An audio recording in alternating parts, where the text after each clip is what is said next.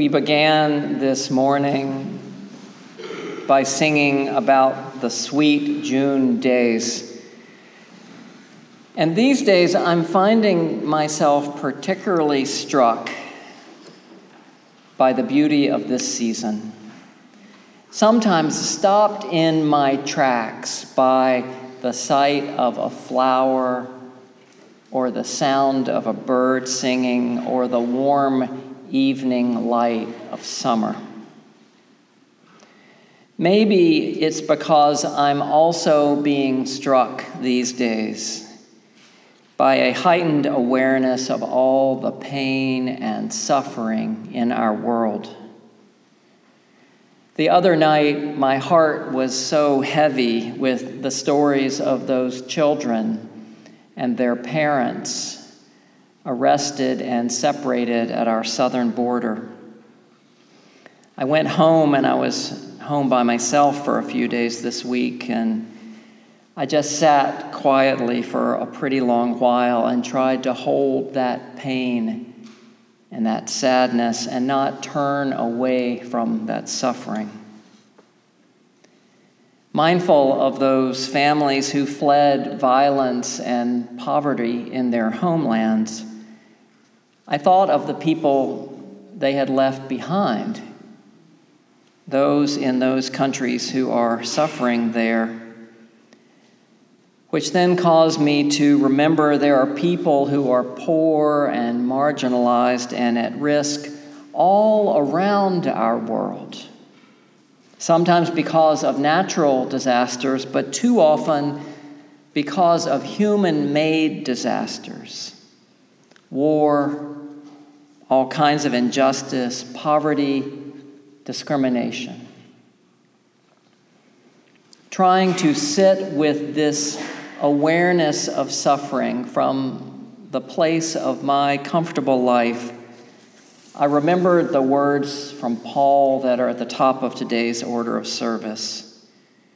Likewise, the Spirit helps us in our weakness, for we do not know how to pray as we ought, but, there, but that very Spirit intercedes with sighs too deep for words.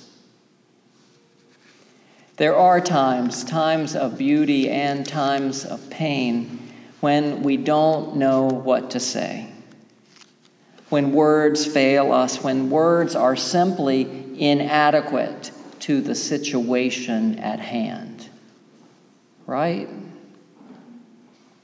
Are there words to describe that photograph of that little girl crying as her mother is being arrested at the border? Are there words to describe that audio recording of those children in detention crying out for their parents? Are there words to describe what we, the people of this country, we, the currently fractured and divided states of America, what we are experiencing in these days? When I don't know what to say, or how to pray. Still and thankfully, I have felt that presence, that spirit that intercedes with sighs too deep for words. When I am struck dumb by pain or by beauty, if I am present to that moment and don't turn away from it, then I often do sense something powerful moving in my midst.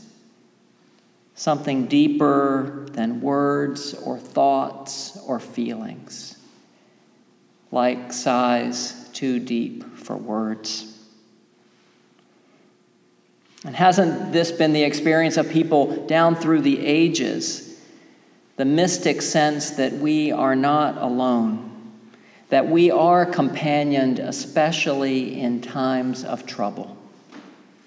Even though I walk through the valley of the shadow, I will not fear, for you are with me. Sometimes I despair for our country,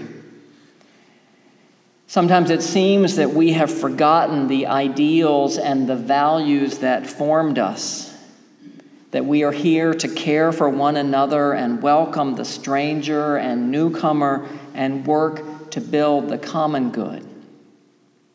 We have often fallen short of these ideals, you know this, but at least we said we were trying to reach them, trying to make, as one of our former presidents put it, this a kinder, gentler America. You heard this ethos of caring for others in the gospel reading from Matthew. The idea that we will be judged and our communities and our nation will be judged not by how we treat those at the top, those with wealth and power, but rather how we act toward those who find themselves at the bottom. For I was hungry and you gave me food. I was thirsty and you gave me something to drink. I was a stranger and you welcomed me. I was naked and you gave me clothing. I was sick and you took care of me. I was in prison and you visited me. Truly, I tell you, just as you did it to one of the least of these who are members of my family, you did it to me. Mother Teresa once said, If we have no peace, it is because we have forgotten that we belong to each other. We are meant to be one human family. But we so easily forget this. Our difference and our diversity is meant to be a gift and a blessing, but too often we fear what is unfamiliar and we mistrust those who are different. But when we get underneath the surface, when we open ourselves to that spirit that is moving in our midst, then don't we remember who we are and that we do belong to one another, that we are siblings and kin, that we are beloved on this earth. Not just some of us, all of us. A couple of days ago, one of my colleagues in ministry wrote, It's a good time to get louder, not quieter. And I think she's right. That if there's a time to lift our voices and write letters and send our money and show up with our bodies as we are able, this is certainly it. And at the same time, I know that it's important to stay grounded and be more grounded in the depths that will nourish and sustain us. So we're focused and centered, not anxiously running around all over the place. So our well intentioned actions will make things better and not worse.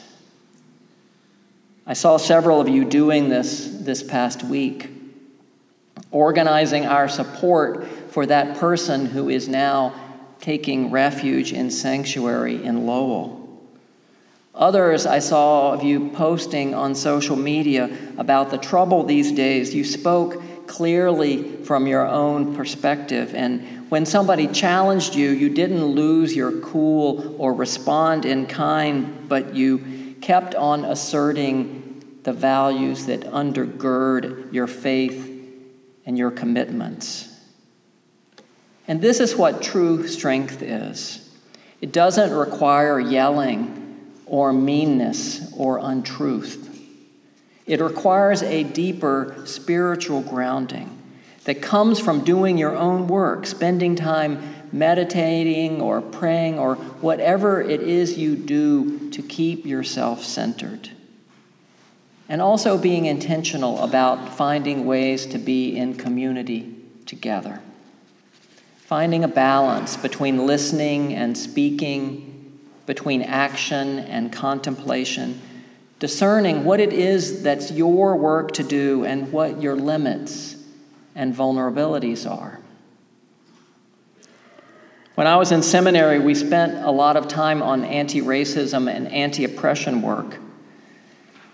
But for years, I, and I don't like to admit this because it's a sign of my own privilege, this work seemed more like a side project, an extra part of my ministry rather than central and everyday work. But isn't it obvious that these days, these unresolved issues of race and other kinds of difference are central to the troubles that our nation is facing? A significant portion of Americans are freaking out these days because our country is becoming more racially and more culturally diverse. And they are threatened by that. And the rhetoric has now reached dangerous levels. When our president says immigrants and asylum seekers are people who should be feared, that they are murderers and thieves who are infesting our nation. Among people who are already inclined to fear folks who are different than them, these false accusations are dangerous. Anti racism work taught me the value of sitting with discomfort, of learning about my own biases and blind spots, that my liberation is tied up with your liberation, that our diversity can and should be a blessing and not a curse that we are meant to be one human family, that we all have work to do. The dean of the seminary when I was there was Steven Charleston, Native American elder, citizen of the Choctaw Nation, bishop in the Episcopal Church. I took a class he taught called Spiritual Leadership. And he's one of the most grounded spiritual leaders I know. These days, Steven writes books and writes this daily spiritual reflection that he shares on Facebook that is followed by thousands of people. Here again, what he shared the other day this prayer for our nation. It is going to be all right. Even if it seems hard right now, even if it seems impossible, it is going to be all right. The whole story has not yet been told. The healing is still happening in ways we may not see. The slow progress of justice is moving, even if beneath the surface of oppression. It is going to be all right in your life, in the life of millions more in your well being and in the being of the whole world. The deep current of mercy will never stop flowing. The wide arms of compassion will never cease reaching out. Believe that. Do not fear or worry. Stand strong. Trust the power of love it is going to be all right.